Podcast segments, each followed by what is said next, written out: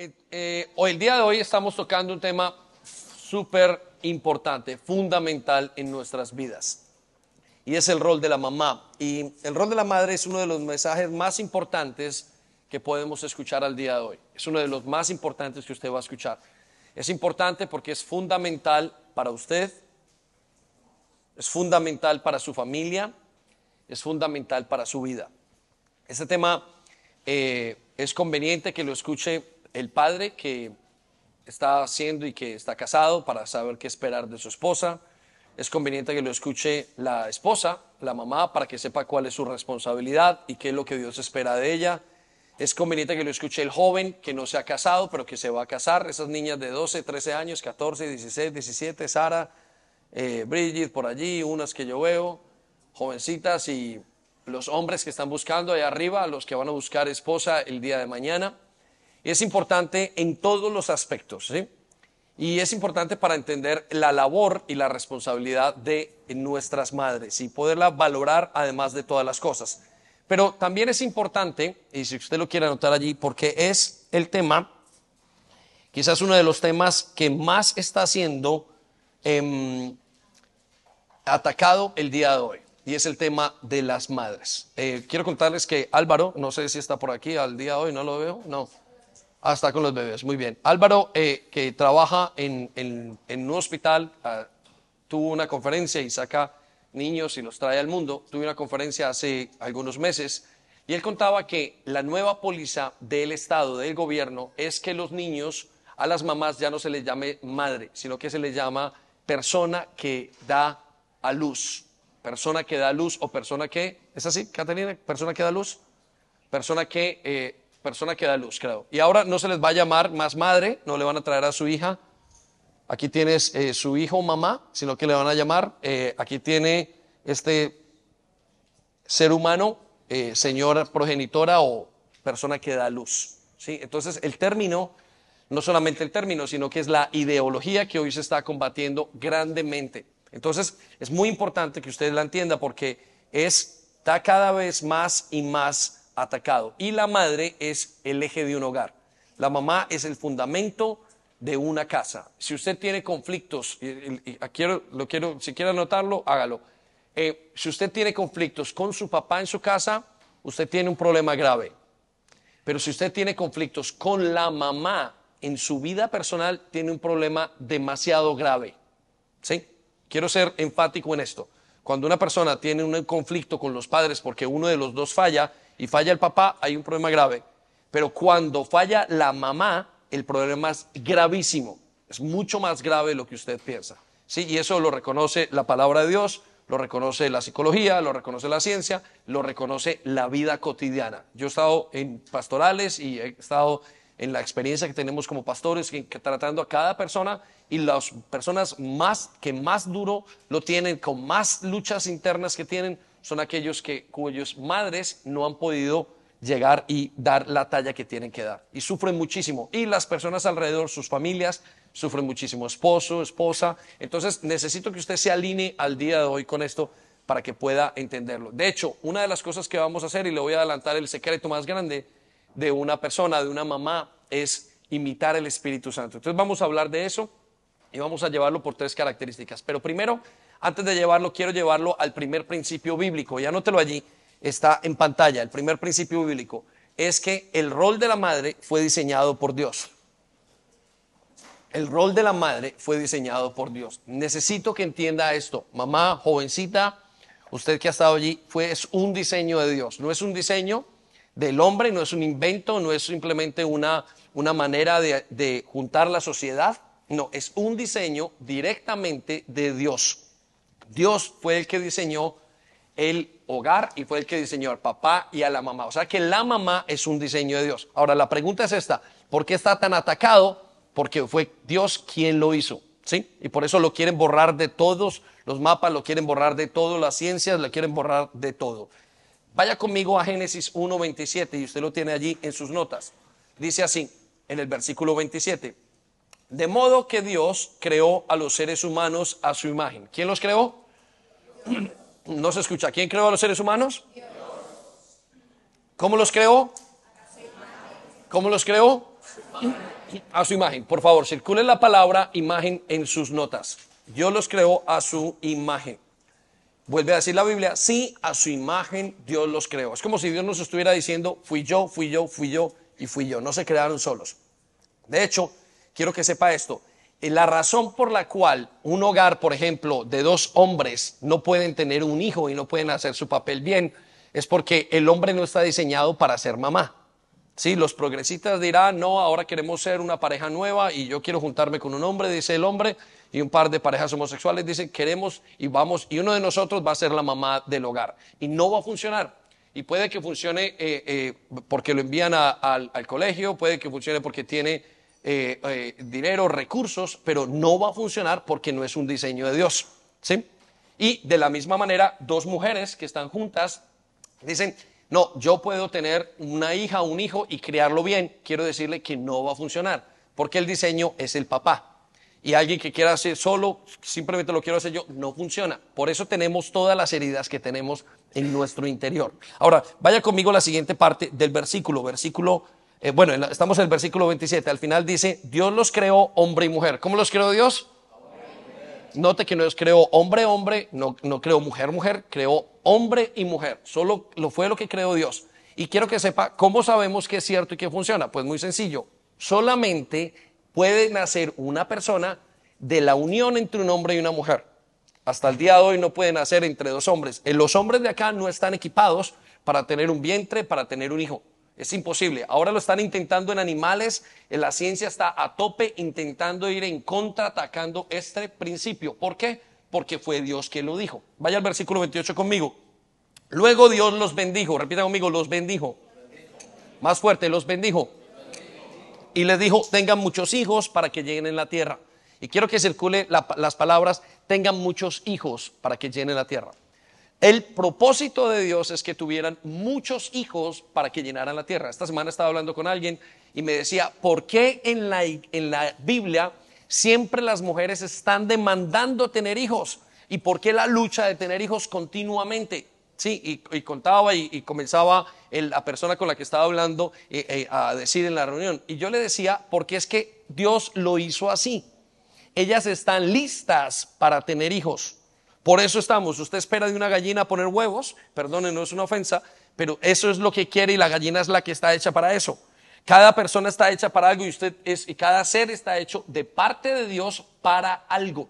Y la mujer está hecha para eso. Lo que pasa es que al día de hoy, todo en lo que va en contra de ese concepto le está siendo atacado está siendo atacado a nivel social, está siendo atacado a nivel de redes, está siendo atacado a nivel de colegios, a nivel de ciencia, está siendo atacado a nivel religioso, está siendo atacado en su familia, en lo que ven sus hijos y en todo lo que tienen, en sus colegios. Prepárense, porque quizás a nosotros no nos cambian toda la, narrativa, pero la siguiente generación va a crecer en sus hijos, y ahorita lo acaban de aprobar en las Naciones Unidas la semana pasada hace dos semanas, los, el, currículum donde anuncia que un hombre es hombre, eh, que, perdón, que dos hombres pueden vivir juntos, todo para dañar la familia, para que todos los colegios del mundo puedan exigir y puedan enseñar exactamente lo mismo. Y lo que están enseñando es algo en contra de Dios. Por eso es importante que usted y yo abramos nuestros ojos y que el Espíritu Santo nos hable al día de hoy. Ahora, quiero llevarle entonces al primer, el primero es, el rol de la madre fue diseñado por Dios.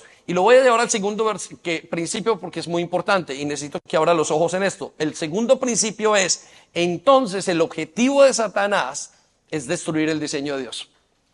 El objetivo de Satanás es destruir el diseño de Dios. Y aquí se resuelve una pregunta supremamente importante. ¿Por qué son tan difíciles de criar los hijos? Usted se preguntará, y mire, en la vida tiene dos cosas, y jóvenes aprendan esto. Por eso es que usted se tiene que casar correctamente. Porque la consecuencia en un ser humano es impactante. Las personas que no han sido creadas y son creadas fuera de un matrimonio, fuera del diseño de Dios, vuelvo y digo, sufren mucho. Todas las luchas que usted está viviendo en este momento con sus adicciones, con su manera de pensar, todos los temores, todas las cosas internas tienen la misma raíz, lo que pasó en mi hogar. Y lo que estamos solucionando todos los días de su vida, el egoísmo, la rebeldía, todo lo que usted ya solucionando, los miedos internos, los temores, Todas aquellas cosas que están pasando, todas tienen una relación con su infancia. Todas tienen una relación con su infancia.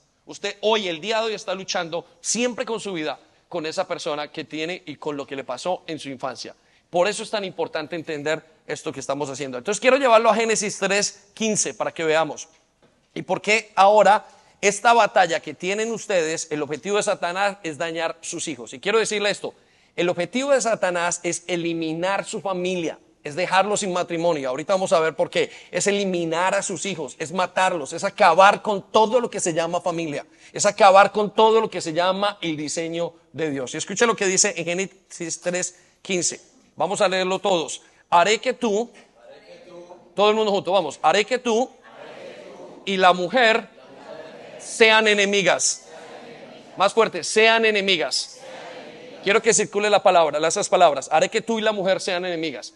La mujer, Satanás está en enemigo, declaró una guerra con sus hijos. Por eso son tan difíciles. Y usted se me va a perder, se me va a perder en las drogas, se me va a perder por esto, se me va a perder en la rebeldía. Por eso usted sufre tanto las cosas internas. Y escuche lo que dice, esto fue profetizado desde el mismo Génesis. Y que tu descendencia sea enemiga de la de ella. Ahora viene una parte que no está aquí, pero se la voy a leer de esta manera. La descendencia de ella buscará aplastarte la cabeza. Usted lo tiene allí, la descendencia de ella. A ver qué tiene usted en su... Ok, usted lo tiene correctamente acá, vale, en sus notas. Escuche, la descendencia de ella, ¿de quién?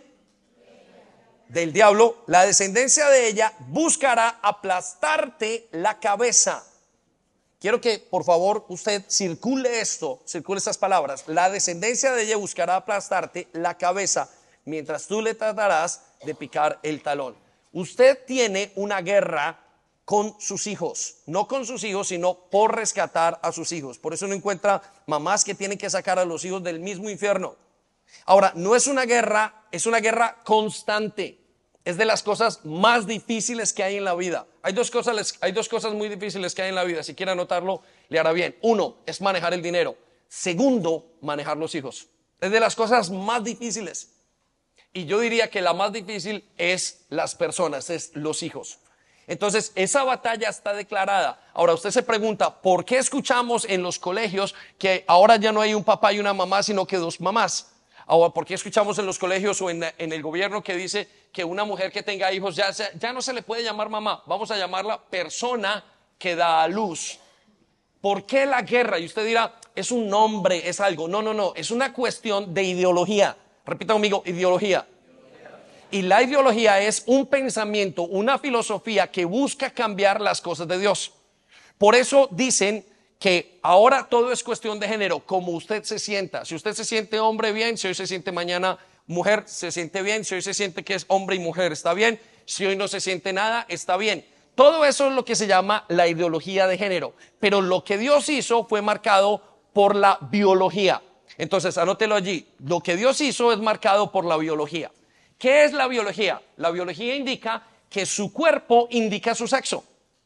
El hombre tiene pene, las mujeres tienen vulva, tienen senos, están equipadas de una manera totalmente diferente para hacer un papel totalmente diferente.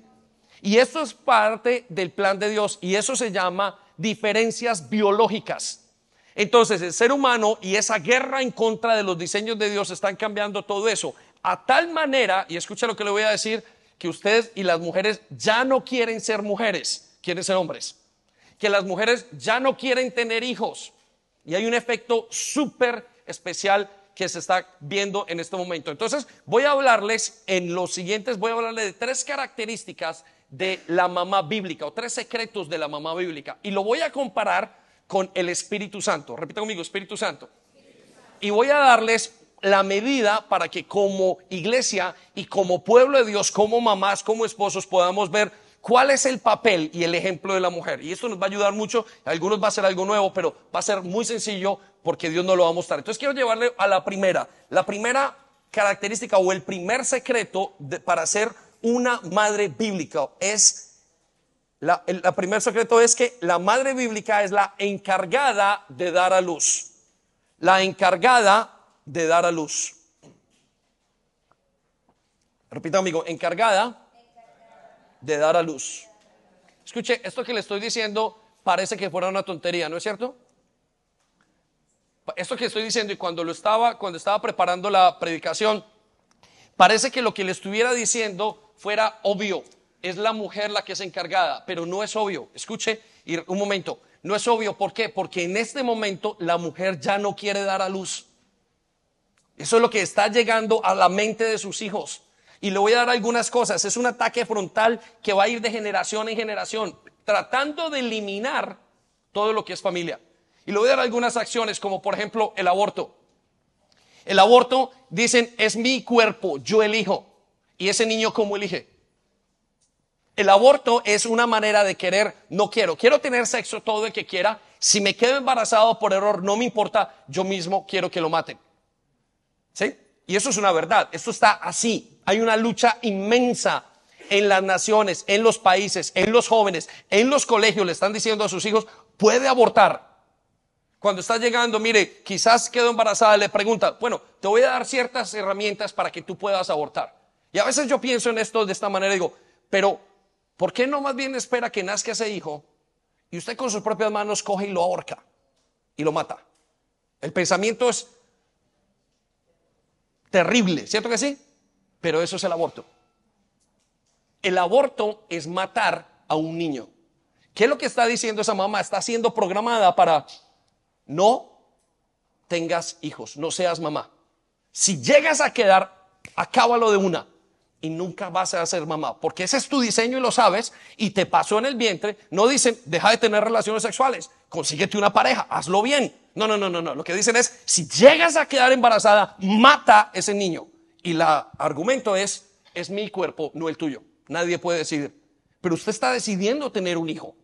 Jóvenes, necesitamos que ustedes piensen en esto. Le voy a dar otra cosa que pasa. A, veces doy un ejemplo y yo se lo digo a algunos de los jóvenes. ¿Qué es mejor si en un, lago hay un perro muriéndose o un bebé muriéndose? ¿A quién rescataría? Muchos jóvenes hoy se preguntan, ¿rescataría al perro? ¿Cómo se va a morir el perrito? Y, y lo piensan, ¿a cuál de los dos?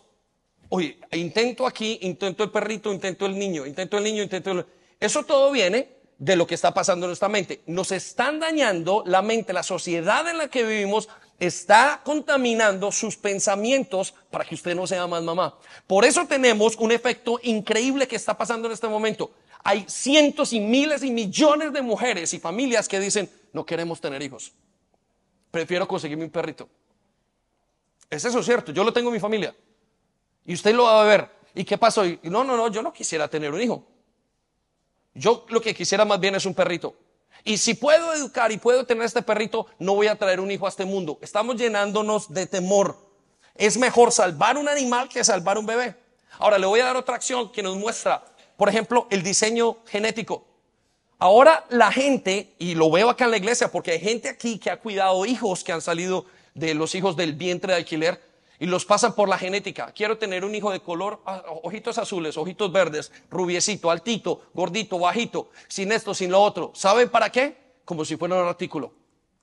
Y eso está a la orden del día. Eso no está por allá en un laboratorio en, medio de Rusia. Eso está aquí. Yo conozco gente nuestra de la iglesia que trabaja con una familia que tiene un hijo de vientre de alquiler. Escucha el siguiente argumento. No quiero tener hijos en este cuerpo porque si tengo hijos se me daña el cuerpo. Entonces voy a alquilar por nueve meses un vientre para poder tener hijos. Eso es lo que le están enseñando a sus hijos. La mujer no quiere tener hijos. No quiero, se me daña, lo voy a tener tarde. Si voy a tener uno, voy a tener uno, no voy a tener dos. Aparte de lo que está pasando en la alimentación, y si usted abre los ojos un momento, la alimentación nos está diciendo, no hay más hijos. La gran mayoría de personas y de mujeres que no pueden tener hijos en este momento Estoy casi seguro que tiene que ver con la alimentación, con un plan que viene de años y años y años, y ese plan viene para que usted no sea mamá, para que usted no ame el rol de mamá. Y lo que queremos aquí en la presencia de Dios o en la, en la iglesia es que usted ame ese rol porque es el mejor de los roles que hay. Es lo mejor que le puede pasar, su cuerpo no importa. Lo que importa es lo que usted pueda hacer con un hijo. Y eso no se lo quita. Por eso dice la palabra de Dios que cuando una mujer no puede tener hijos, el deseo y el, lo que siente por dentro es tan fuerte de no poderlos tener. Pero estamos en un momento tan opuesto a eso que dice la palabra de Dios que ya la gente dice no vamos a tener. Mire, le voy a decir, el plan de homosexualización del mundo, de que dos padres, de que hayan dos padres con un hijo, dos mujeres con un hijo, solamente nos va a llevar una cosa, a no tener hijos, a la destrucción. Yo les pregunto, ¿cómo esas personas que dicen tener un hijo entre dos hombres van a seguir la multiplicación? No se puede, porque dos hombres no pueden tener hijo. Pero también tenemos a los progresistas diciendo, está muy bien que un hijo pueda tener, una pareja de hombres pueda tener hijos. Y ya el rol de la mamá no existe. Yo les pregunto, ¿cómo llegaron ellos a la tierra? ¿De quién los parió? ¿Se parieron ellos mismos? ¿Se parió un hombre a sí mismo? Y todo es un ataque a usted y a mí, a su generación. Es un ataque a lo que usted piensa de ser mamá. Es un ataque, ¿por qué? No porque usted sea buena o mala, señora. Es un ataque porque usted es mamá y el plan de Dios fue que usted lo fuera. Por eso la mamá es tan diferente a todo lo que nosotros vemos. A otra de las acciones es que, mire, por ejemplo, eh, voy a alquilar un vientre para que tengan un hijo, porque no quiero que se me vaya el cuerpo, o voy a tener otra persona para que me críe a mis hijos. O, simplemente eh, es como tener eh, una cirugía, como cambiarse de un carro. El día de hoy tener hijos es como tener un accesorio. Y mire, le voy a decir esto, eso está más metido en su mente que lo que usted pueda pensar. Pero el diseño de Dios es que usted, mujer, anhele el rol de mamá. Lo ame, lo ame con todo su corazón, porque eso es lo que más nos está debilitando en este momento. Vaya conmigo a el libro de Génesis capítulo 3 versículo 20. ¿Saben una cosa? Que cuando hay una mujer que se cambia de sexo, lo que le están cambiando es todo directamente el rol de la mamá. Le monten hormonas masculinas, le quitan los senos. Lo que las hormonas masculinas le dañan el periodo. El resultado final del cambio de sexo es más cabello, es una apariencia un poquito diferente. Pero ¿sabe cuál es el resultado final? No poder tener hijos. Quiero que lo piense. Y eso es lo que se vende en los colegios al día de hoy. Eso es lo que ustedes, sus hijos, se le están recibiendo. Quiero que anote esto. Una cosa es educación y otra cosa es adoctrinamiento. Anote que es adoctrinamiento. Adoctrinamiento es enseñar algo sin usted poderlo criticar.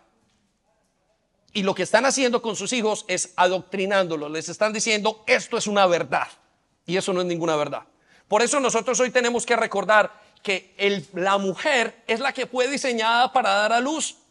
Es la mujer la que tiene ese, ese, ese, ese, privilegio. Es la mujer la que puede hacerlo. No luchen mujeres. A veces hay mujeres que dicen, ojalá mi esposo fuera mi, eh, como mi otra, mamá. Hay, hay parejas, iglesia, que quieren que su esposo sea la otra mamá de sus hijos. Y lo dejan y simplemente le dejan a las personas que están al lado el hecho de criarlos. Pero Dios dice que ese no es el, el, el, el rol de ellos, es el rol suyo. Ame ese rol. Vaya, mire lo que dice Génesis 3:20. No es una cuestión de machismo, no es una cuestión de feminismo. Quiero hacer una, un, ¿cómo se llama? Un, un, un paréntesis en esto. Mire, yo vengo de un, yo crecí con una señora que fue mi mamá. Mis padres se divorciaron cuando tenía dos años. No tengo ningún problema con el rol de la mujer. No tengo ningún problema con que la mujer esté al frente. Sé la capacidad de la mujer. Admiro a las mujeres. Admiro el papel de la mujer en la iglesia. Admiro el papel de la mujer en todas partes, pero tenemos un grave problema. Le están diciendo a la mujer, ya no sea mamá, sea el varón de la casa. Y pórtate como el varón de la casa porque tú todo lo puedes sola. Y lo que está diciendo y pasando es toda una decadencia del hogar. Y escuche lo que dice Génesis 3:20. Después el hombre, Adán, le puso a su esposa el nombre de Eva, porque ella le sería madre de todos los que viven. Repita conmigo, madre de todos los que viven. Y quiero que circule esa palabra. Ella sería madre de todos los que viven. El diseño de Dios es que la mujer dé a luz. El diseño de Dios es que la mujer dé a luz feliz, dé a luz por su papel, es un buen papel. Y mamás o niñas o jovencitas o la gente que esté en la iglesia, su sentimiento de no querer tener hijos es esta ideología de género o es algo que le pasó en su niñez. Perdone a sus padres porque lo que usted tiene en su corazón es una decepción de hogar que usted dice nunca más quiere tenerla. Eso también es un ataque del enemigo. Porque su diseño, porque su deseo es tener hijos. Me preguntaban ese hombre y le decía, mira, es que tú no entiendes. El diseño con el que fue hecha la mujer fue para tener hijos y para hacerlos y para vivir con sus hijos. De hecho, creo que la mujer deberían pagarle un sueldo solamente por cuidar a sus hijos en casa. Pero hoy que vemos, mujeres que quieren salir a trabajar, mujeres que quieren salir, no los que tienen que salir, porque estamos en una sociedad que no permite otra cosa, pero eh, vemos un deseo de que la mujer salga y deje que el hombre se quede y vaya la mujer a hacer todo lo demás. Iglesia, no sabemos qué error tan grande estamos cometiendo. Miren, es mejor, escúcheme esto, es mejor no ser rico pero que, usted críe bien a sus hijos. Más adelante sus hijos serán ricos, porque estarán completamente emocionalmente sanos para tomar las decisiones que tenga que tomar. No lo haga. Usted está tomando y está cometiendo un error muy grave. Ahora, quiero que vaya conmigo y veamos la comparación con el Espíritu Santo, porque es allí donde yo quiero que usted mire la referencia para su vida como mamá. Jovencitas, aquellas que se van a casar, todo el mundo, jóvenes. Esto es, vaya conmigo a Juan 3, 8 o le voy a comentar primero, ¿cómo opera el Espíritu Santo? El Espíritu Santo da a luz los hijos de Dios. Entonces, ¿cómo puedo, pastor, poder tener una mejor relación como mamá con mis hijos? Mire al Espíritu Santo. Si usted da luz como mamá, quien da luz a los hijos de Dios es el Espíritu Santo. Y voy a leerle lo que dice en Juan capítulo 3, versículo 8. El viento sopla hacia donde quiere de la misma manera que oyes el viento, pero no sabes de dónde viene ni a dónde va, ahí lo tienen la palabra de Dios, tampoco puedes explicar cómo las personas, escucha lo que dice, nacen del Espíritu. ¿Nacen de quién? Quiero que haga y circule las palabras, las personas nacen del Espíritu. Su nacimiento, el día que usted nació en el Señor, usted nació como una obra del Espíritu Santo. Y quiero explicar esto que es muy importante. El rol de papá y mamá es un rol que hay en el cielo. Nosotros lo que estamos haciendo es intentando vivir ese mismo rol. La Biblia dice, como en el cielo, se hace en la tierra. ¿Estamos ciertos que sí? Y el rol de papá y mamá están muy clavados en el cielo y se pueden ver. Y uno de ellos, el de la mamá, se puede ver directamente el Espíritu Santo. Entonces quiero que piensen esto. El primer, la primera cosa que, el primer secreto es aprender a amar. El papel de la madre es usted da luz. Ámelo. Ame el hecho de que usted da luz. Es un privilegio, es una responsabilidad. Nadie lo puede hacer como usted lo puede hacer. Nadie, no hay hombres que lo puedan hacer. Y esa va a ser la gran batalla contra su familia. Y le voy a contar una cosa, es la gran batalla de los hogares. Los hombres diciéndoles que tú no me, las mujeres diciendo es que tú no lo haces, tú no me cuidas, tú no estás aquí. Y, en la familia, la mujer latinoamericana no quiere tener un esposo, quiere tener un papá. Debido a lo que estamos teniendo, el esposo se vuelve un tipo de papá. Quiero que me cuides, quiero que me mimes, quiero que me des, quiero que tengas, quiero ser para ti, quiero que me cuides porque soy tu hija. Y se les está olvidando, se nos está olvidando, y lo tenemos que corregir en la iglesia, que el rol es de mamá. Es el rol más bello que usted puede tener. Es el mejor. Dios lo hizo, la hizo para tener ese rol. Usted le puede dar un hijo a ese esposo y que ese esposo lo críe y no lo va a hacer bien. No lo va a poder hacer bien. No porque no quiera, no porque no, no tenga los recursos, es porque no puede, no fue hecho para eso. Por eso cuando una persona o cuando un hogar se daña y es el esposo el que cría a los hijos, hace una labor fatal. Se ve en todas, a legua se ve el daño que tiene esa familia. Amén. Muy bien, quiero llevarlo entonces a la segunda característica o la segunda clave de el segundo secreto para ser una madre bíblica. La madre bíblica forma la identidad del hijo. ¿Forma la qué? No me lo cambien, por favor. Forma la identidad del hijo. Forma la identidad del hijo. Mamá, el problema más grande que tiene el ser humano es su identidad. Le acabo de decir hace unos minutos que sus luchas más grandes en la vida vienen de su identidad. Lo que estamos sanando hoy en la iglesia, en sanidades, en el psicólogo, el ir, el venir, todo tiene que ver con su identidad. Entonces, ahí existe, existen madres que deforman la identidad de sus hijos o que las forman. Y su labor, si usted quiere aprender a ser una madre bíblica, forme la identidad de sus hijos. Forme sus hijos bien. Exíjales a sus hijos. La identidad va desde quiénes somos. Es la pregunta existencial más grande que hay. ¿Quién soy yo? La identidad va desde qué sexo quiero, eh, cuál es el sexo al cual estoy inclinado. Va desde un tatuaje, va desde, desde cómo me siento, si me siento aceptado, si no me siento aceptado. La identidad va desde su comportamiento. La identidad tiene que ver con tantas cosas en su vida que marcan el rumbo de una familia. Depende su autoestima, depende su propósito en la vida. Mire, depende hasta su fe de su identidad. Si usted tiene una identidad clara, usted cree en Dios claramente. Anote esto porque le va a servir. Quien da y muestra el modelo de un Dios, de Dios en la tierra, el primer modelo que usted y yo recibimos son nuestros padres. Papá, usted es el modelo de Dios de sus hijos. Usted es el modelo. Yo acabo de tener un hijo, Aarón Ramírez. Él es el modelo. Aarón pensará que Dios es como él. Si usted tiene, escucha esto, si usted es un padre o si usted viene de un padre que fue duro, usted pensará que Dios es duro. Si usted viene de una mamá permisiva, usted pensará que Dios es permisivo. Si usted viene de un hogar donde estuvieron callados, le dejaron hacer lo que quiera o fueron ausentes, usted creerá que Dios no existe. Y quiero darle una prueba, y quiero darle un reto. Vaya, piense en este momento en las personas que tienen dificultad con acercarse a Dios. Casi todas ellas tienen un conflicto con su papá, con sus padres. Y es un conflicto grande. Y todas ellas les impide que y todas ellas les puedan conectarse con Dios. ¿Sabe por qué? Por la identidad. Pero a veces hemos creído que la identidad la forma el hombre. Pero quiero que sepa esto, quien forma la identidad, grandes rasgos, el hombre tenía que salir a cazar y volver por el dinero, y volver con el dinero, con, con lo que había matado, con todo, al final del día. Pero quien se quedaba haciendo la identidad del hijo o de la hija era la mamá. La mamá le daba todo lo que tenía le daba el amor, le daba el cariño, le daba el afecto, lo preparaba. Era la mamá la quien insistía que ese niño estuviera seguro. Ahorita lo vamos a ver cómo lo hace el Espíritu Santo. Mamá, es usted la que forma la identidad de su hijo. Y quiero que vaya conmigo a Proverbios 29, 15. Mire lo que dice y es sorprendente esto. Jovencita, necesito que vean esto. Porque ustedes el día de mañana van a crear hijos. Katie, ustedes niñas van a crear hijos el día de mañana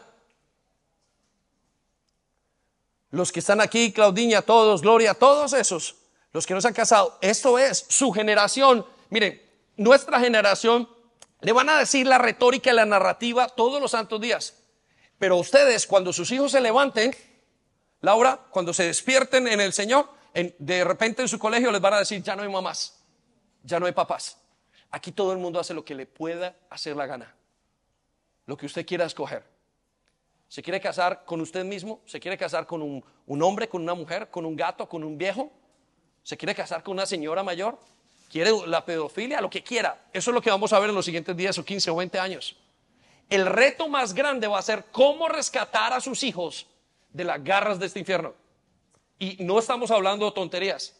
Usted lo puede ver en este momento. Y cuando usted le pregunta a alguien más allá de la generación, siempre van a decir, eso es horrible lo que estamos viviendo hoy. No saben cómo vivirlo. Dicen de los jóvenes, qué pesar de los jóvenes que estén viviendo esta situación en este momento. Vaya conmigo entonces acerca de la identidad y lo que dice Proverbios 29:15. Y quiero que vea, esto es sorprendente.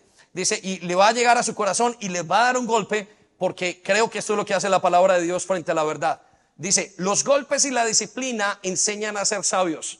Pero escuche la siguiente parte de la palabra de Dios. Pero el que es mal creado solo avergüenza a su padre. ¿A quién? No, no, ahí dice a quién, su padre. ¿A quién? A su madre. Quiero que circule las palabras, solo avergüenza a su madre. Mamás, esto es de lo más duro que usted pueda escuchar, pero necesito que aprenda la lógica que hay detrás de esto. Cuando el hogar, cuando los hijos, la gran mayoría de veces fallan, es la mamá. Y Dios se los está diciendo. Y parece que fuera como eh, mm, ilógico. Parece como si fuera, como si Dios le hubiera dado, hubiera sido injusto, que es lo que dice todo el mundo. ¿Por qué la mamá? Escuche, voy a decir esto, mujeres. Ustedes son más competentes que los hombres. Las mujeres tienen más capacidades que los hombres. Dios hizo a la mujer con más capacidades, por eso puede llevar un hogar. No es una cuestión de que Dios es un injusto y todo me lo dio a mí. Dice ella, oh, ¿por qué yo? No, es que Dios se lo dio porque usted tiene toda la capacidad. Por eso Él dice, cuando fallan los hijos, es la madre. Y yo sé lo que usted y yo estamos experimentando en este momento, una sensación de dolor. Y yo podría decir, cuando el hogar de mis padres se dañó cuando yo tenía dos años. Pero ¿por qué no mi papá? Si mi papá fue el que la embarró, si mi papá el que no está aquí, si mi mamá hizo lo esto, si mi mamá hizo lo otro. No, no, no. Dios espera porque es el rol de la mamá. Ya le dije, el hombre y la mujer no son iguales, son diferentes. El hombre es mejor que la mujer en su rol de hombre y la mujer es mucho mejor que el hombre. Repita conmigo, mucho, mucho mejor que el hombre siendo mujer. Todas las veces que usted, mujer, le quiera dejar las responsabilidades suyas a su esposo, sepa lo que él va a fallar. No porque es tonto, no porque no puede, es porque no está equipado de parte de Dios. Y todas las cosas que se hacen equivocadamente o en contra o no siguiendo el plan de Dios no va a funcionar. Y ese es el problema que tenemos ahora. Yo recuerdo que en nuestro matrimonio, les contaba que el, hogar nuestro se, se dañó cuando Estaban dos años y mi esposa perdió a su papá cuando ella tenía cinco años. Y uno de los conflictos más grandes que tuvimos en el hogar, que hasta el día de hoy tiene muchas consecuencias, es que yo entré al hogar siendo como una mujer. No afeminado, sino que lo que había visto era una mujer. Yo solo vi a una mujer haciendo todo su papel. Y no había visto, había visto un padre lejano. Y cuando Sandy entró al hogar, ella había visto solamente una mujer porque su padre se había muerto. Mire, muchísimos tiempos, muchísimos años en nuestro matrimonio fueron muy difíciles porque no sabíamos cuál era el papel del hombre. Yo sabía el papel aparentemente del hombre, pero no lo sabía realmente a la hora de estar en el hogar. Y ella no sabía aceptarlo, entonces no sabíamos alinear qué es lo tuyo y qué es lo mío. Y no estoy hablando de, hablar de lavar los platos, de sacar la basura, de limpiar los niños. Estoy hablando de algo que solamente está en el corazón del hombre que solamente puede estar aquí. Y eso es la identidad. Por eso Dios dice, eres tu mujer la que tiene la identidad de tu hijo. Vamos a Proverbios capítulo 10, versículo 1. Usted lo tiene allí más adelante. Miren, es tan fuerte esto que estamos hablando que, vuelvo y digo, es la mujer, el varón sale de casa y ella tiene que edificarlo a los hijos y decirle, tu papá es un campeón, ya viene tu papá, ya viene esto, pero encontramos al de hoy, tu papá no sirve para nada, tu papá no sabe, tu papá es esto, tu papá es una basura. Cuando ese hijo viene de casa y dice, el hombre no sirve.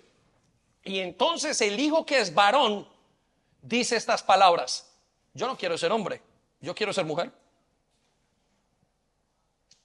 Y viene el conflicto de identidad.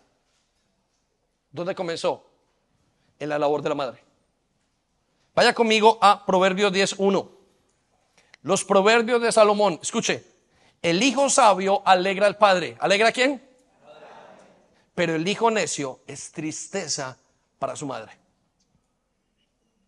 Esa palabra es súper fuerte, iglesia, y necesito que lo entendamos. Venimos de una cultura donde la mujer no quiere hacer el papel de mujer y espera que el hombre esté allí. Y no estoy diciéndole, quitándole al hombre sus responsabilidades. El hombre tiene responsabilidades muy fuertes y muy importantes pero nunca podrá ser las de la mujer. Note lo que dice la palabra de Dios. Al hombre le dice, se lleva los créditos, son mis hijos. Y a la mujer le dice, la tristeza es suya, la carga de la tristeza. Quiero que piensen en esto. ¿Por qué el nivel de responsabilidad? ¿Es Dios injusto? No tiene que ver con la injusticia de Dios tiene que ver con para qué es capaz esa persona. ¿Qué fue lo que Dios hizo a través de ella? Y eso es la lucha que tenemos. Ahora quiero llevarlo a ver cómo lo hace el Espíritu Santo. Y note cómo opera para que usted lo pueda ver, entender que si es así. ¿Cómo opera el Espíritu Santo? El Espíritu Santo forma la identidad de los hijos. La mamá forma la identidad de esos hijos y el Espíritu forma la identidad de ellos. Pastor, usted me está dejando con mucho trabajo. No lo estoy dejando con trabajo. Usted lo puede hacer. Es usted está equipada para eso. Ame ese papel. Viva por ese papel. Anhele incluir o anhele enseñar la, la identidad y a formar esos hijos porque usted y solamente usted lo puede hacer. Entonces pensaba yo y decía internamente, oh, qué pena de mi mamá, cómo la amo. Hoy le tocó más duro a ella. Y luego pensaba en mi esposa, ay, qué pena, porque como soy fan de las mujeres, como soy fan de eso, yo creo que las mujeres pueden, eh, ¿saben una cosa? Hay iglesias, y, no lo iba a decir ahora, pero se lo digo ahora, hay iglesias que dicen que las mujeres no pueden estar en las iglesias, en liderazgo. Y yo creo que eso es un error. Si la mujer edifica un hogar, puede edificar la iglesia y se necesita. Y las iglesias que solamente creen que los hombres pueden estar están muy equivocadas. Y que iglesias donde solamente hay mujeres que están en, en- en- autoridad están sumamente equivocadas. Las iglesias que tienen correctamente los roles tienen armonía. Pero le voy a decir otra cosa más difícil. Cuando usted tiene los roles correctos en su casa, usted tiene armonía en su casa. Quiero llevarlo a lo que es el Espíritu Santo. Y mire lo que dice el Espíritu Santo en cuanto a la identidad. Es el que forma la identidad de los hijos. Romanos 8:15. Porque el Espíritu que Dios les ha dado no los esclaviza, ni les hace tener miedo. Por el contrario, el Espíritu nos convierte en hijos de Dios. Repita conmigo, nos convierte en hijos de Dios. ¿Quién nos convierte en hijos de Dios? El Espíritu Santo. Quiero que circule esas palabras. Quiere decir que el Espíritu Santo es el que camina con usted para darle la identidad. Mire, ¿quién camina con usted todos los días para decirle que está bien, que está mal, cómo seguir adelante, cómo no seguir adelante? Es el Espíritu Santo. El Espíritu Santo es el que hace en el creyente toda esa labor. Y va y viene, viene y hace y lo, y lo lleva y lo convierte en hijos de Dios. Note lo que sigue en la siguiente palabra. Y nos permite llamar a Dios papá. Note la palabra nos permite. No es que nos permita y nos deja, no, nos equipa para llamar a Dios papá. Vuelvo a decirle, mujer, sus hijos dependen de usted. Pastor, ¿cómo saca a mi marido y ese hombre con esta desfachatez de hombre, con lo irresponsable, con lo que es? Entonces lo hago un vago. No, no, no. Usted forma hasta su esposo. La mujer tira, tira, tira para adelante, tira al esposo y arrastra y arrastra y arrastra. Por eso, iglesia, cuando un hogar se daña, casi siempre tiene que ver con la mujer. Pastor, es muy injusto. Mi papá falló, mi mamá no. Pero algo faltó de parte de Dios en ese hogar. Voy a llevarlo al tercer punto, a la tercer, el tercer secreto. Ya le dije, el primero es la madre bíblica es la encargada de dar a luz. El segundo es la madre bíblica forma la identidad de sus hijos. Pero tercero, la madre bíblica edifica el hogar. Miren, quiero decirles esto. Mamás, y quiero que entiendan este el pensamiento de parte de Dios. Mujeres, ustedes están tan bien equipadas que estoy seguro que si yo le coloco a una mujer aquí en la iglesia a hacer una labor, la hace perfecto. Seguro. La mujer fue equipada demasiado bien para ser la ayuda idónea del hombre. Y escuche, fue tan bien equipada que usted la coloca en lugares de autoridad y usted se va a los lugares en el mundo, los países donde tienen mujeres en el gobierno, generan confianza, generan estabilidad. ¿Y sabe por qué? Porque tienen el sexto sentido. Y el sexto sentido es maternidad. Son capaces de llevar en tanta armonía, de tal manera que son tan capaces que tienen un solo problema. Sus capacidades hacen creer que están por encima de los hombres. Por eso es que rápidamente una mujer se encarama y quiere coger la autoridad.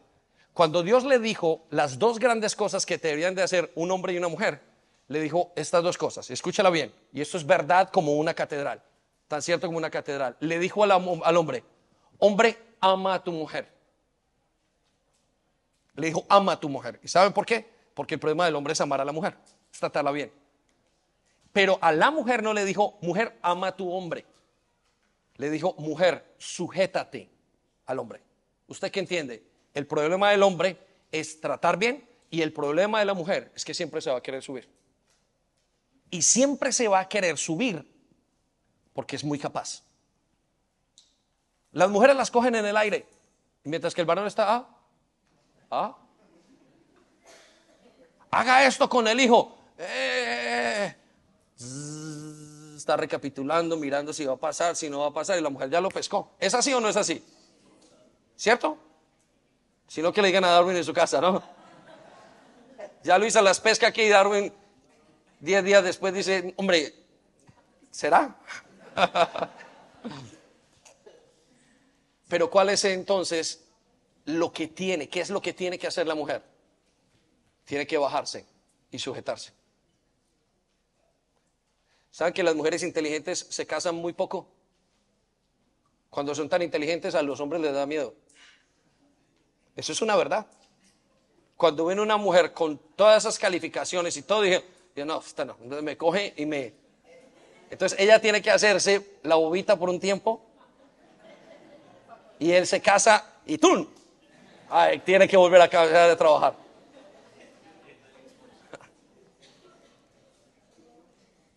Usted le da risa porque sabe que es cierto, ¿no? Muy bien. Entonces, la mujer está mejor equipada que el hombre. Por eso es que Dios la puso allí para hacer todas esas cosas. Vuelvo y le digo, usted coloque, yo coloco una mujer de las de la iglesia, coloco en el lugar y hacen el trabajo muchas veces mejor. Sin problema. ¿Cuál es el problema? Que el principio bíblico dice, mujer, tienes que mantener tu lugar. Porque inconscientemente vas a querer subir la autoridad del hombre. Machismo. Mire, el feminismo es un problema en contra de la mujer, no es en contra del hombre. Hablando de la identidad de los hijos, estaba mi señora madre que está aquí y recuerdo que eh, nos pide perdón en un momento de nuestras vidas y nos pidió perdón, recuerdo, y nos dice, hijos, quiero pedirles perdón y nosotros pues estábamos pequeños o jóvenes y nosotros no sabíamos, mamá, perdón de qué. Y nos dijo, quiero pedirles perdón porque yo tuve que ser papá y mamá para ustedes. Y no pude ser la mamá sino que me tocó ser el papá. Y hasta el día de hoy lo, hablamos del tema.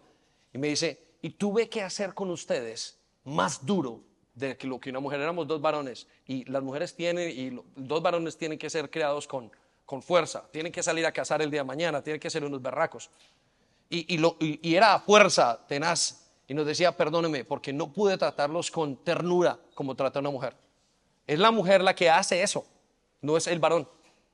Entonces, quiero que lo tengamos ahí en cuenta para que usted lo, lo sepa. Voy a llevarlo al tercer secreto bíblico, la, o secreto para que una mujer, mamá sea bíblica, edifica el hogar. Y hemos visto cómo el Espíritu Santo en cada una de estas cosas las hace perfectas. Pero la madre bíblica edifica el hogar. No hay nada más difícil en la vida que la edificación del hogar. Y por eso les decía que me extraña mucho cuando las mujeres no pueden acceder al liderazgo. Porque si una mujer puede edificar una casa, ¿cómo no va a poder edificar la casa de Dios? No tiene sentido. Ahora, si sé que hay un problema, que ellas quieren estar aquí. Mujer, usted quiere estar encima de su marido, usted quiere que su marido haga lo que quiera. En mi casa y en su casa es así. Por sus capacidades. Si usted aprende hoy que el Espíritu Santo nunca está sobre el Padre, usted aprende el gran secreto de su vida las mujeres que saben estar bajo sus esposos, y no estoy hablando en esclavitud de sus esposos, no, no, no, no.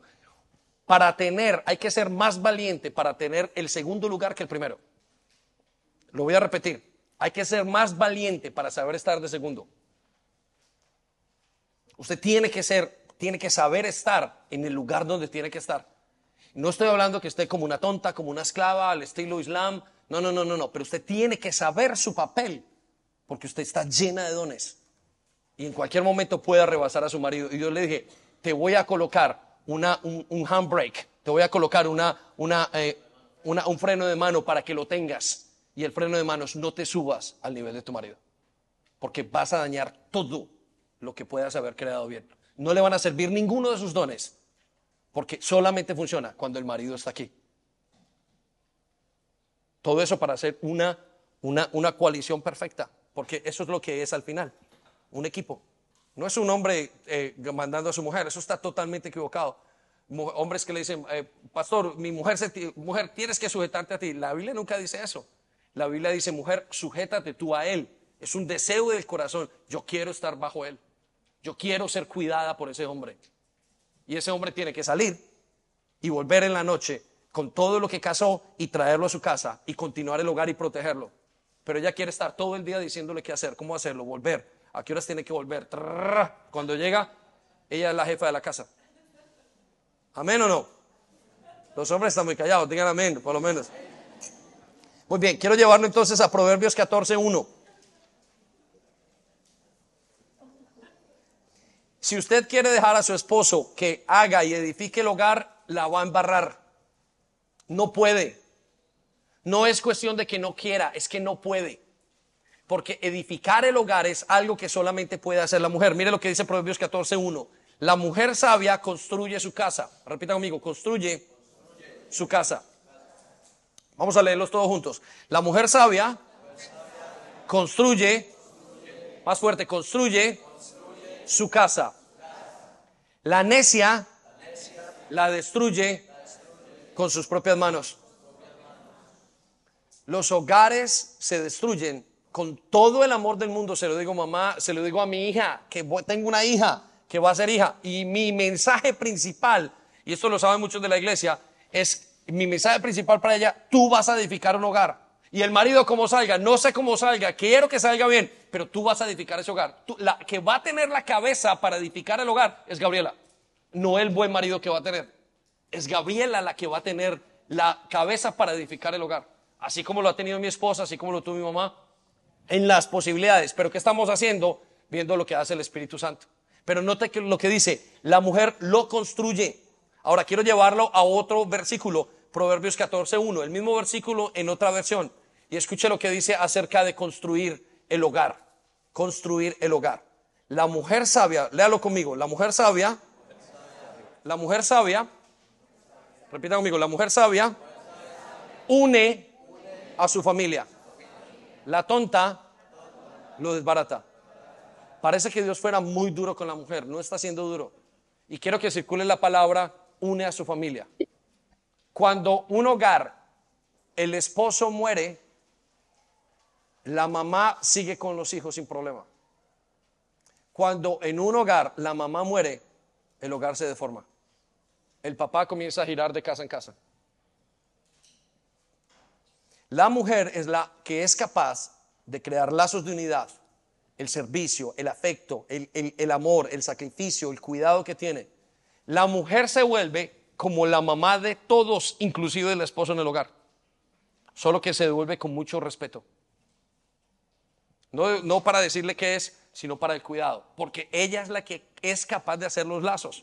Y los lazos los hace con ese sexto sentido que es la maternidad. Es el deseo de transmitir lo que tiene para sus hijos. Eso no se puede. Mire, usted deje a su esposa con sus hijos, no va a hacer la labor. En mi casa, quien es el centro del hogar es ella. Yo puedo llegar, nos reunimos un martes en la noche, cojo una pizza, hago aquí, voy por allá, y no se sintió lo mismo que llegar la mamá, estar el hogar, el olor a comida, el olor del cuidado, el, deseo de estar todos juntos que solamente trae la mamá. Y ella no está diciendo, me ha tocado la peor parte. No, no, le tocó la parte que ella es capaz. Usted lo ha tenido nueve meses en el vientre, usted sabe qué es, el marido ni siquiera se da cuenta, no es capaz, no tiene toda la dimensión, no porque no quiera, es porque no lo sabe, no lo tiene en su ADN. Es la mamá la que tiene, sufre el muchacho por una cosa y ella sufre más que todos. Por eso el papel de la mamá es edificar el hogar. Vaya conmigo a Tito capítulo 2, versículo 3. Y escuche lo que dice acerca de la mamá. Mujeres, jovencitas, necesitan prepararse porque ustedes les viene un trabajo mucho más duro que el que están haciendo sus madres el día de hoy. Y si lo hicieron mal por alguna razón, no importa. El Espíritu Santo es la muestra de que usted lo puede hacer hoy bien. Hoy usted tiene y esa él no le va a fallar.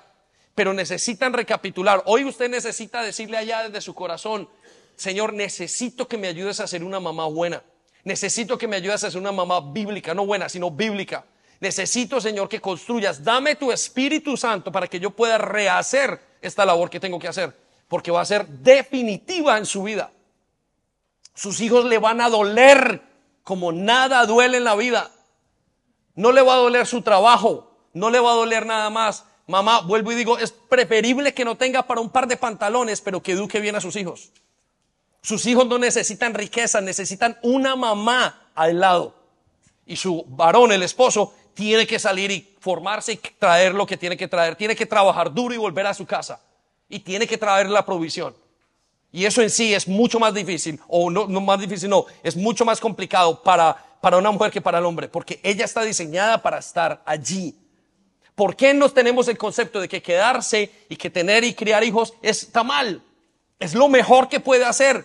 Esa es la seguridad de que tenemos que los hijos van a ser criados bien. Entonces la mamá sale, deja de estar en el hogar, va a trabajar y al hijo lo cría una computadora, lo cría un, un televisor grande todo el día y metido embobado y luego se preguntan qué le pasó a mi hijo y por qué lo perdí. Lo perdió porque lo crió la televisión, no lo crió usted. Haga lo que sea por educar a sus hijos, por estar con ellos. No es simplemente darles, y vamos a leer algo que es muy importante. En Tito capítulo 2, versículo 3 dice, de manera similar, enseña a las mujeres mayores. ¿A quiénes? ¿A quiénes, iglesia? De una manera que honre a Dios. Dígale, mire lo que nos dice Dios acerca de cómo debe ser en la iglesia. Enseña a las mujeres mayores. Y lo que vamos a leer solamente lo puede enseñar una mamá. En pocas palabras, diría yo que a Pablo le faltó así en mi humanidad le faltó decir, enseña a las mujeres madres en la iglesia, solamente lo puede enseñar una mamá, usted no puede enseñar lo que no, lo que no tiene. Enséñale a que amen o a que vivan de acuerdo a Dios. Note lo que dice, no deben calumniar a nadie ni emborracharse. Mamá, ojo con sus vicios. Y puede que usted tenga un esposo y él nos hace esto y lo otro. Y eh, se enreda aquí, se enreda allá. Pero si usted los tiene, daña todo el hogar. Ojo con los vicios, madres. Dice, en cambio, deberían enseñarle a otros lo que es bueno. Versículo 4, vaya conmigo. Y aquí viene el punto que les decía. Esas mujeres mayores tienen que instruir a las más jóvenes a amar a sus esposos y a sus hijos. ¿A qué tienen que instruir? A amar. ¿A qué? No, no lo escucho. Amar a sus esposos y a sus hijos. ¿Quién puede enseñar a amar a un esposo y a sus hijos? Solamente una mamá. Estas jovencitas de aquí no pueden enseñar a amar a un esposo y a un hijo.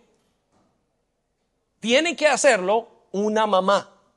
La mamá edifica un hogar, la mamá lo junta, la mamá lo uno, la mamá tiene el poder para traer y edificar un hogar. Mujer, si usted no edifica su hogar, lo está dividiendo y está actuando como una necia. Su labor hacerlo. Y el problema de la necedad es que sale muy cara.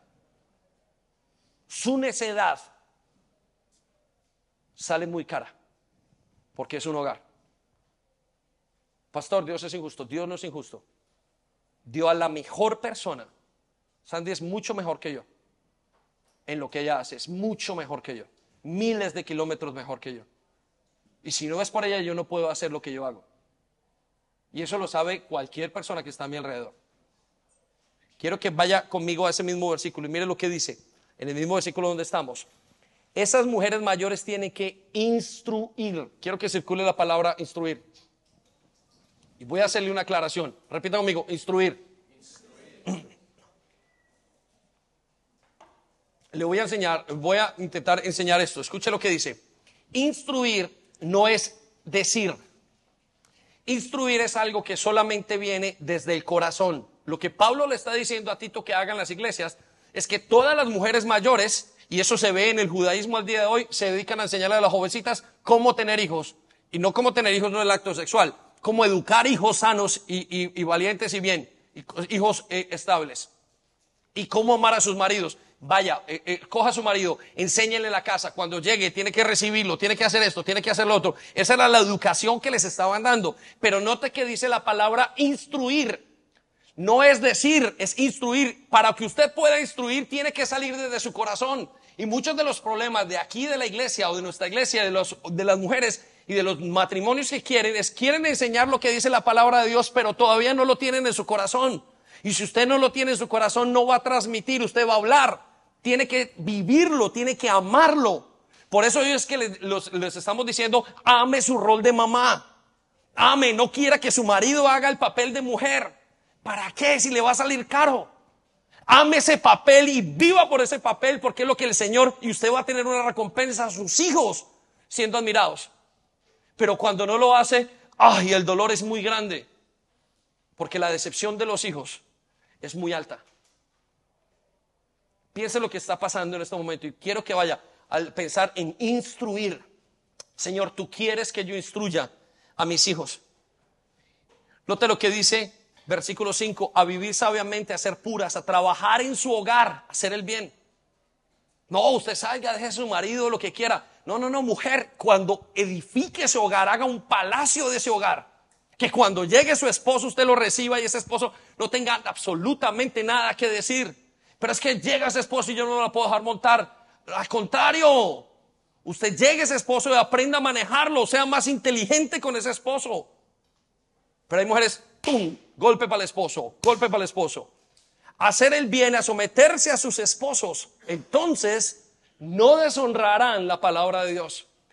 Honrar la palabra de Dios es saber llevar un hogar.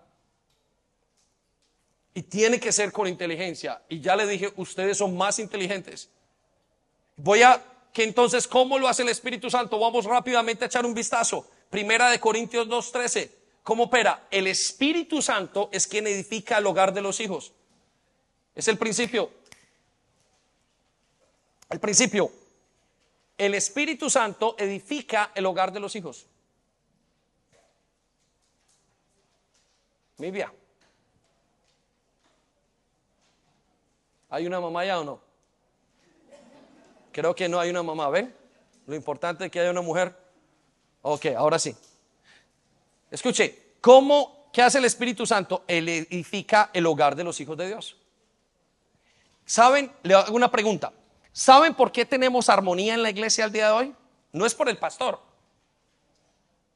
No, es el Espíritu Santo quien dirige la iglesia. Usted dirá, ¿por qué la gente cuando viene a la iglesia se estabiliza, comienza a vivir vidas bien, comienza a ordenarse? Es por la obra del Espíritu Santo. No es la charla del pastor. Lo que yo pueda decir es una cosa, pero lo que el Espíritu Santo hace en usted es otra cosa. Y noten esto, el Espíritu Santo hace que la iglesia sea armónica en casi todos los aspectos. O tenga armonía. Mira primero de Corintios 12, 13, ahora sí, en esta versión. Escucha lo que dice, entre ustedes unos son judíos, o sea, gente que conoce a Dios. Y otros no lo son, gente que no conoce a Dios, lo que es la iglesia. Note esto, regáleme su atención un segundo. Mire lo que está diciendo Pablo. Pablo está diciendo, entre ustedes hay gente que conoce al Señor, entre ustedes hay gente que no conoce al Señor. ¿Cómo Dios pone gente de todas las naciones, de todos los lugares y los pone a funcionar? Mire lo que está diciendo, eso es lo que está diciendo. La gente que ha pecado, hay gente que ha pecado mucho, hay gente que ha pecado poco, hay gente que viene de padres de hogares divorciados, padres eh, de hogares no divorciados, eh, padres que estuvieron en la iglesia, gente nueva, gente de todas partes. Esa es la, eso es la descripción de la iglesia. Y dice, algunos son esclavos, otros son personas libres. Pero escuche lo que dice y repítalo conmigo. Pero todos, más fuerte, pero todos fuimos bautizados por el mismo espíritu para formar, más fuerte, para formar una iglesia y un solo cuerpo. Escuche lo que le voy a decir, resalte esa frase. El bautismo es un símbolo de pertenencia. Cuando una persona viene y se bautiza en la iglesia, lo que está diciendo, soy parte de ellos. Entonces, ¿qué es lo que está diciendo? Todos ustedes fueron bautizados, pertenecen, unidos por un mismo espíritu. Es el Espíritu Santo. ¿Quién une el hogar? Es la mujer. ¿Quién une la iglesia? Es el Espíritu Santo. No está, mire, voy a hacerle una aclaración y quiero que la anote allí. El Padre, Padre, Hijo y Espíritu Santo. Repita conmigo, Padre, Hijo y Espíritu Santo. Escucha lo que dice. ¿Dónde está el Padre en este momento? Alguien que lo diga duro, en alto. ¿Dónde está el Padre en este momento? Está en el cielo, está en el trono, está gobernando. ¿Dónde está el Hijo? El Hijo no está acá. ¿Dónde está el Hijo? A la derecha del Padre. ¿Quién está aquí? El Espíritu Santo. ¿Quién es el que lo conduce a cada cosa? A inclinar su corazón es el Espíritu Santo. Mujeres, observen al Espíritu Santo, iglesia, cómo une su hogar. Cómo usted le sigue la guía para que una su hogar en cada cosa. Piense, colóquese en, las, en, en los zapatos, piénselo cada vez más, dale vueltas y es el Espíritu Santo el que está haciendo la obra. El Padre se fue, el Padre está esperando el día que vuelva. El Padre está haciendo su obra. Dice que hasta el día de hoy trabaja. El Hijo sigue trabajando. Es uno, un hijo varón. Va y trabaja. Pero el Espíritu Santo se ha quedado con sus hijos formando el hogar, la iglesia. La está constituyendo, la coge. Donde hay pecado lo saca, lo limpia. Donde hay que corregir, lo corrige. donde hay que trabajar con ellos, trabaja con ellos. Entonces, a quien tenemos que observar para llevar estos hogares es la obra del Espíritu Santo. Está allí para nosotros. Entonces, voy a llevarlo rápidamente al último punto. ¿Cómo restaurar el rol de madre? Y necesito que esto entre en su corazón y que usted hoy se anime. Necesito inspirarlo e inspirar la iglesia, porque los días que vienen son malos. Yo mismo he escrito a mi colegio, al colegio de mi hija con tan solo 12 años, y ya desde la primaria, en el año cuarto y quinto, ya le estaban presentando que la familia no sirve para nada. Ya le estaban presentando dos papás. Tuve que ir al colegio, pelear por ellos, ni siquiera pelear para que cambien. Le estaba diciendo a mi hija, esto no es así. Cuando tú tengas hijos te van a decir que no son hijos, que no es hombre y que no es mujer. Te van a presentar otra cosa totalmente y van a dañar tu familia y te van a hacer infeliz hasta más no poder. Pero tú, hija mía, tienes que ser una hija de Dios y aprender qué es lo que Dios quiere para que puedas edificar un hogar. Amén. Dele un aplauso Señor. Venga, por favor.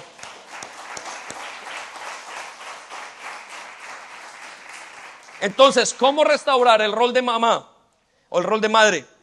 Y la respuesta es muy clara y muy simple. Y es tan simple que necesito que el Espíritu Santo se la dé a beber, imitando todo lo que hace el Espíritu Santo. Su copia, su modelo es el Espíritu Santo. Piense en la relación con Dios, piense en todo, enamórese del Espíritu Santo. Usted tiene, mujeres, ustedes tienen la gran mayoría, en esta iglesia no es así, pero la gran mayoría de iglesias están llenas el 80% de mujeres, el 20% de hombres. Nosotros tenemos un, ¿cómo se llama? Un balance 55 a 45, no lo sabemos, de mujeres a hombres. Pero todas indican una sola cosa, su gran conexión con el Espíritu Santo. Sus oraciones, sus oraciones son oídas por Dios. Sus oraciones, mire, cuando un hijo cae en el infierno, ¿sabe quién lo rescata? Es la mamá. La mamá es la que ora, la que está allí, Señor, ayúdame y sale y sale. Solo cuando la mamá no sabe el rol, espera que el esposo lo haga. Y con eso no le estoy diciendo al esposo que tenga que hacer lo que tiene que hacer, porque Dios le va a pedir cuentas al esposo.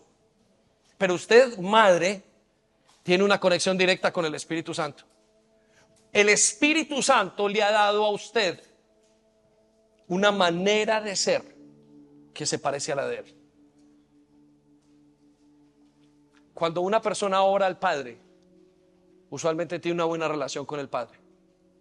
Cuando una persona ora al Espíritu Santo, esa es mi experiencia personal, no me pida que le diga dónde está, usualmente tiene una buena relación con su madre. El Espíritu Santo es quien lo abraza, quien está a su lado. Es tan hermosa la relación con el Espíritu Santo que es lo que nos anima, nos reconforta. Y quiero llevarlo a Juan capítulo 14, es el último versículo que usted tiene, 16 al 18. Y escucha esto, esta es la presentación del Espíritu Santo. Y yo quiero que la una a la madre. Y esta es la presentación, escucha la presentación, esto es lo que le dijo el Espíritu Santo cuando Jesús le presenta a los discípulos quién es el Espíritu Santo, les está presentando estas características le está diciendo, ustedes no conocen al Espíritu Santo, pero les voy a decir qué es lo que va a hacer. Y quiero que vaya usted a esta comparación que es tan importante. Y quiero que hoy desee, Espíritu Santo quiere ser como tú. Quiero ser, quiero ser, quiero pensar como tú piensas, quiero actuar como tú actúas. Dice la Biblia que ama a los hijos y se regocija con ellos. Por allá en el libro de Proverbios capítulo 8, que es el deseo, son los hijos de los hombres. Esa es una mamá. Pero escuche, escuche lo que dice en el versículo 16, Juan 14. Dice, yo le pediré al Padre. ¿A quién?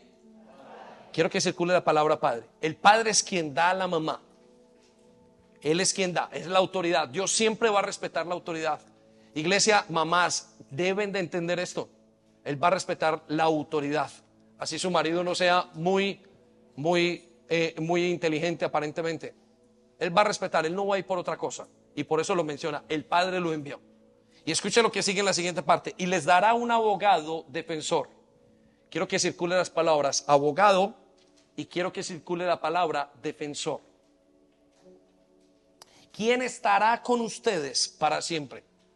y quiero que circulen las palabras, estará para siempre. Versículo 17. Me refiero al Espíritu Santo, quien guía a toda la verdad. Por favor, circule la palabra, guía a toda la verdad. El mundo no puede recibirlo porque no lo busca ni le reconoce, pero ustedes sí lo conocen, porque ahora Él vive en ustedes y después estarán ustedes. Y quiero que vaya al versículo 18 conmigo y escuche lo que dice. No los abandonaré. Quiero que circule la palabra, no los abandonaré. Y luego dice, como a huérfanos. Y por último, vendré a ustedes.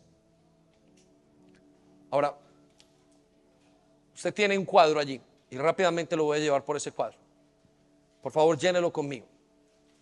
En ese cuadro se pregunta, dice, ¿quién da al Espíritu Santo? El Padre. Quiero que lo anote, el Padre lo da. Quien da al Espíritu Santo es papá. Papá es quien pone la madre en el hogar. Ahora, ¿qué hace el Espíritu Santo? Primero que todo, aboga. ¿Qué es abogar? Luchar por nosotros. ¿Qué hace una mamá? Lucha por sus hijos. Es abogada y es defensora. Abogado quiere decir intenta lo mejor para mi hijo, lo mejor para este. Siempre está luchando. Quien lo sacó en los momentos de dificultad, abogando, fue la madre. Y eso es lo que hace el Espíritu Santo. Voy a abogar por ti. Voy a decirte, voy a representarte, voy a luchar por ti. Todos los días está el Espíritu Santo con nosotros en tierra, luchando por nosotros, que no nos metamos en problemas, que no salgamos y muchas veces no lo escuchamos. Y está continuamente abogando y abogando al Padre por nosotros. Este muchacho está así, este muchacho está asado. Luego lo siguiente es defiende, nos cuida de todo mal. ¿No es eso lo que hace el Espíritu Santo continuamente con usted? Lo cuida, por favor coma bien, por favor haga esto, por favor no salgas hasta tarde muchacho, por favor míralo de esas cosas, por favor ten un hogar bueno, por favor, por favor, por favor, cuidando y haciendo todo continuamente. Eso es el Espíritu Santo.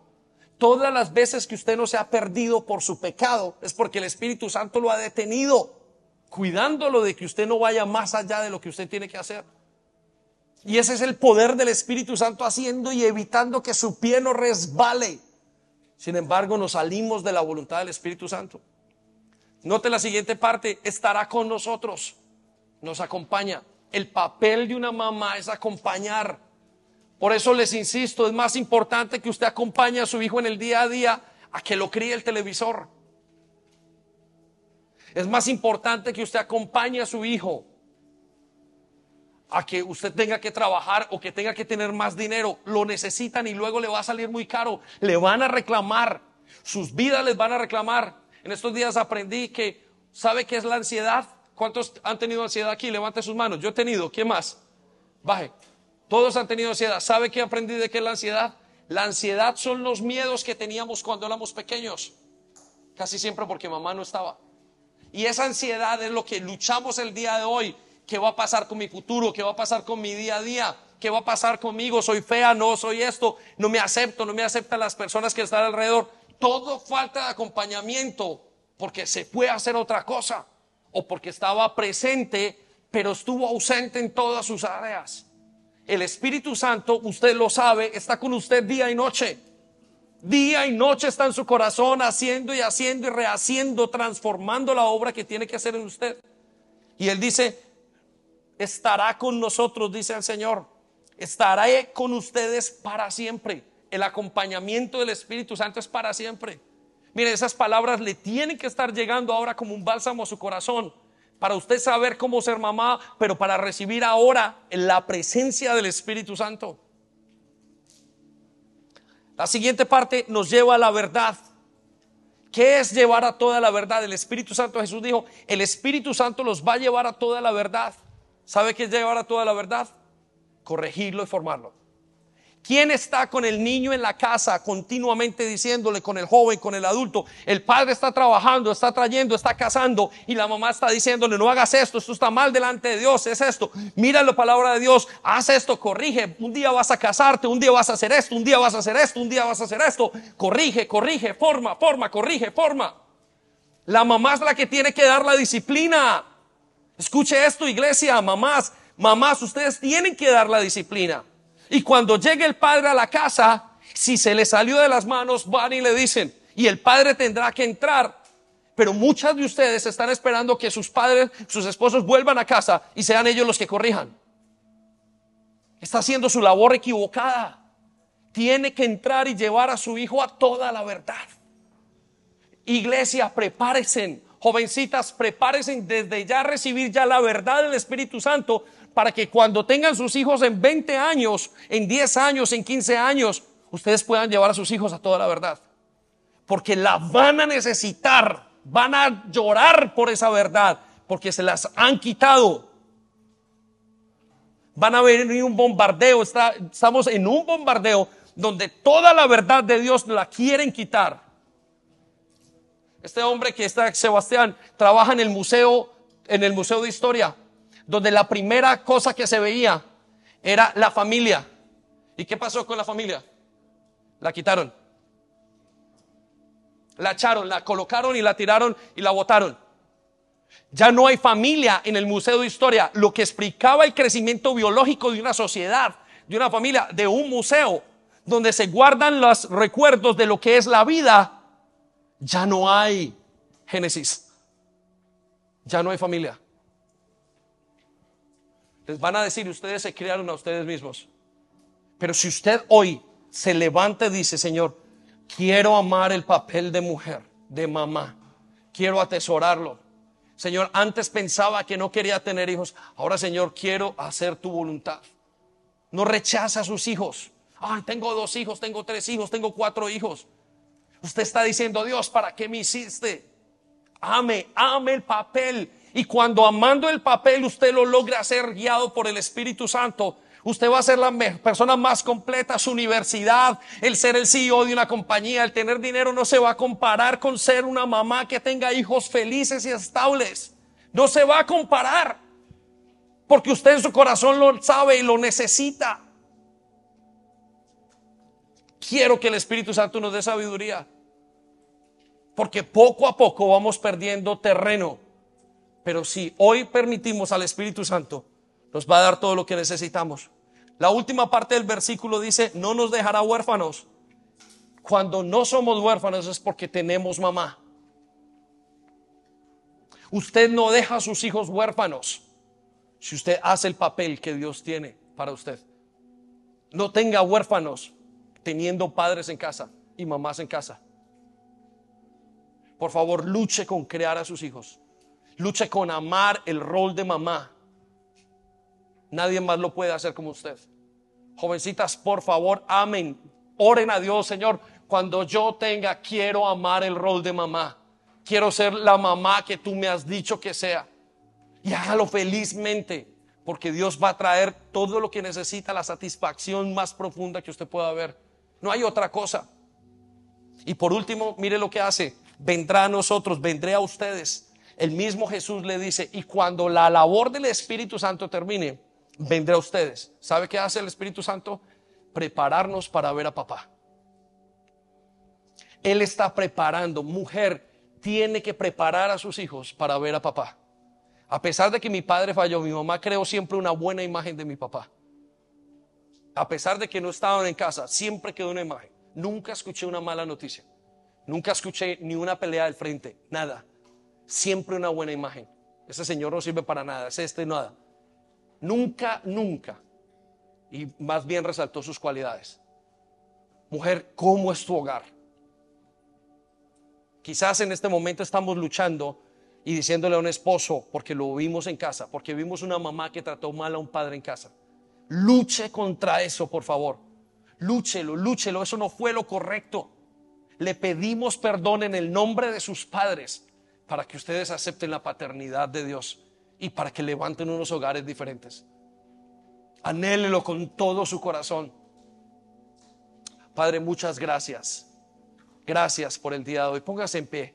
Y voy a pedirle a las mujeres que vengan. Y quiero pedir, voy a hacer dos o tres cosas. Una, le voy a pedir a las mamás que pasen al frente. Mamás, vengan al frente, por favor. Y no quiero que tengan temor ni vergüenza. Segundo, le voy a pedir a las mujeres que no han podido tener hijos por alguna razón, ¿No ha pasado que salgan detrás? Primero las mamás, bien cerca, por favor, más cerca. Luego las mamás y luego quiero a las niñas o jovencitas atrás. Toda la iglesia. No se me quede ninguna sentada ni atrás. Porque lo que vamos a hacer es bendecirlas. Vengan Laura, vengan todas las que están atrás. No se me quede sentada. Por favor, no sea vergonzosa. Dios simplemente está restaurando. No le vamos a pedir que haga nada, pero vengan acá. No se me quede. Y alguno que esté allá, impulse a sus hijas, a las mujeres. Vengan, vamos a orar. Simplemente vamos a orar y queremos pedirle que Dios lo restaure. Venga para acá, no se preocupe. Vengan acá adelante, no tenga temor. No tenga temor. Y vamos a pedirle a Dios. Miren, solamente tenemos una opción. Esto no es que aquí pase algo sobrenatural. Es que lo que estamos pidiéndole a Dios es que hagan y es que nos haga y nos dé la gracia de estar aquí. Miren, es una labor tan honrosa, la más importante de las más importantes, y necesitamos que Dios nos guíe. Y hombres atrás, usted necesita que Dios lo guíe. Necesita que Dios lo guíe. Y que se levanten familias fuertes. Y cuando ustedes pidan una mujer, necesita ser una mujer con estas características. Eso es lo que nos va a hacer y ayudar a edificar el hogar. Cierre sus ojos donde está. Padre, muchísimas gracias por habernos dado tu Espíritu Santo. Hoy estamos acá y tú sabes que venimos de hogares disfuncionales. Tú sabes que nuestros padres fallaron. Tú sabes que hemos fallado nosotros mismos como padres. Tú sabes muy bien de dónde nos sacaste. Tú conocías el hogar de mi papá y de mi mamá. Tú conocías que mi mamá no tuvo no tuvo muchas herramientas. Tú sabes la orfandad de mi mamá, sabes la orfandad de mi papá. Tú conoces mi pasado y no me juzgas por él. Al contrario, me quieres librar y darme una nueva vida. Señor, tú conoces también mi presente. Sabes que no lo he sabido hacer bien. Sabes que no he tenido herramientas, sabes que he sido ignorante. Tú sabes, Espíritu Santo, y conoces mi vida interna. Tú sabes lo que me dificulta. Tú sabes que tengo mis roles trocados en la mente. Tú lo conoces. Pero hoy me dices, vengo a hacerte nuevo o nueva. Vengo a darte una nueva manera de vivir. Señor, y yo quiero aceptar lo que he oído en tu palabra el día de hoy. Lo quiero aceptar para poder vivirlo. Necesito vivirlo. Mis hijos lo necesitan, mi hogar lo necesita. Mis hijos en el futuro lo necesitarán. Ellos necesitarán aprenderlo de mí. Mis hijas lo necesitarán en el futuro, aprenderlo de mí. Los hijos que yo tenga necesitarán buscar mujeres así. Para tener que pelear con tantas cosas. Señor, y tú sabes cómo los amamos. Dígaselo allí en lo profundo de su corazón. Tú sabes cómo amamos. Tú sabes que necesitamos tu ayuda para esos nietos, para esos bisnietos, Señor, para la generación que viene. Y aun cuando hayamos muerto, Señor, nosotros y nos hayamos ido, queremos dejar una generación, Señor, que persevere, que continúe. No queremos que sea destruida bajo ningún concepto, porque tú no la diste. Por eso hoy venimos ante ti, Señor, humildemente. Venimos a pedirte tu ayuda.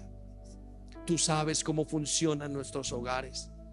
Tú nos has acompañado, pero tú nos puedes llevar a toda la verdad. Señor, mi hogar con mi esposo no ha funcionado. Mi hogar no ha funcionado porque no he podido, porque no he sabido, porque me ha faltado sabiduría, porque Él no ha respondido como yo quería. Pero dame tu estrategia. Vamos, pídaselo allí, por favor. Él está escuchando su corazón. Dame una estrategia. Ayúdame, Señor. Muéstrame maneras de edificar un hogar. Muéstrame la manera de levantar un hogar para ti. Muéstrame la manera como, Señor, puedo tener una identidad de mis hijos como la tuya.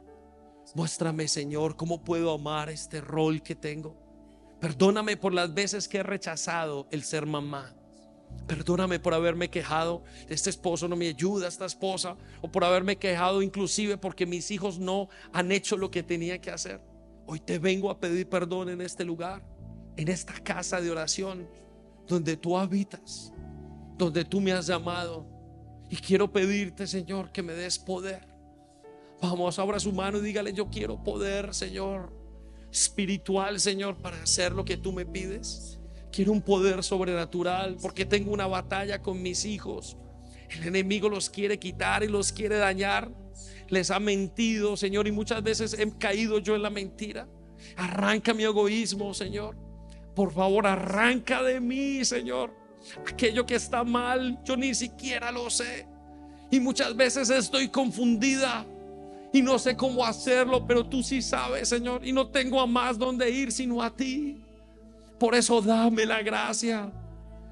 Señor, perdóname por las veces que he querido estar por sobre mi marido. Tú me diste una persona para que yo pudiera sujetar mis talentos y mis virtudes. Señor, tú me las diste para edificar una familia. No me las diste a nivel personal para ser el jefe.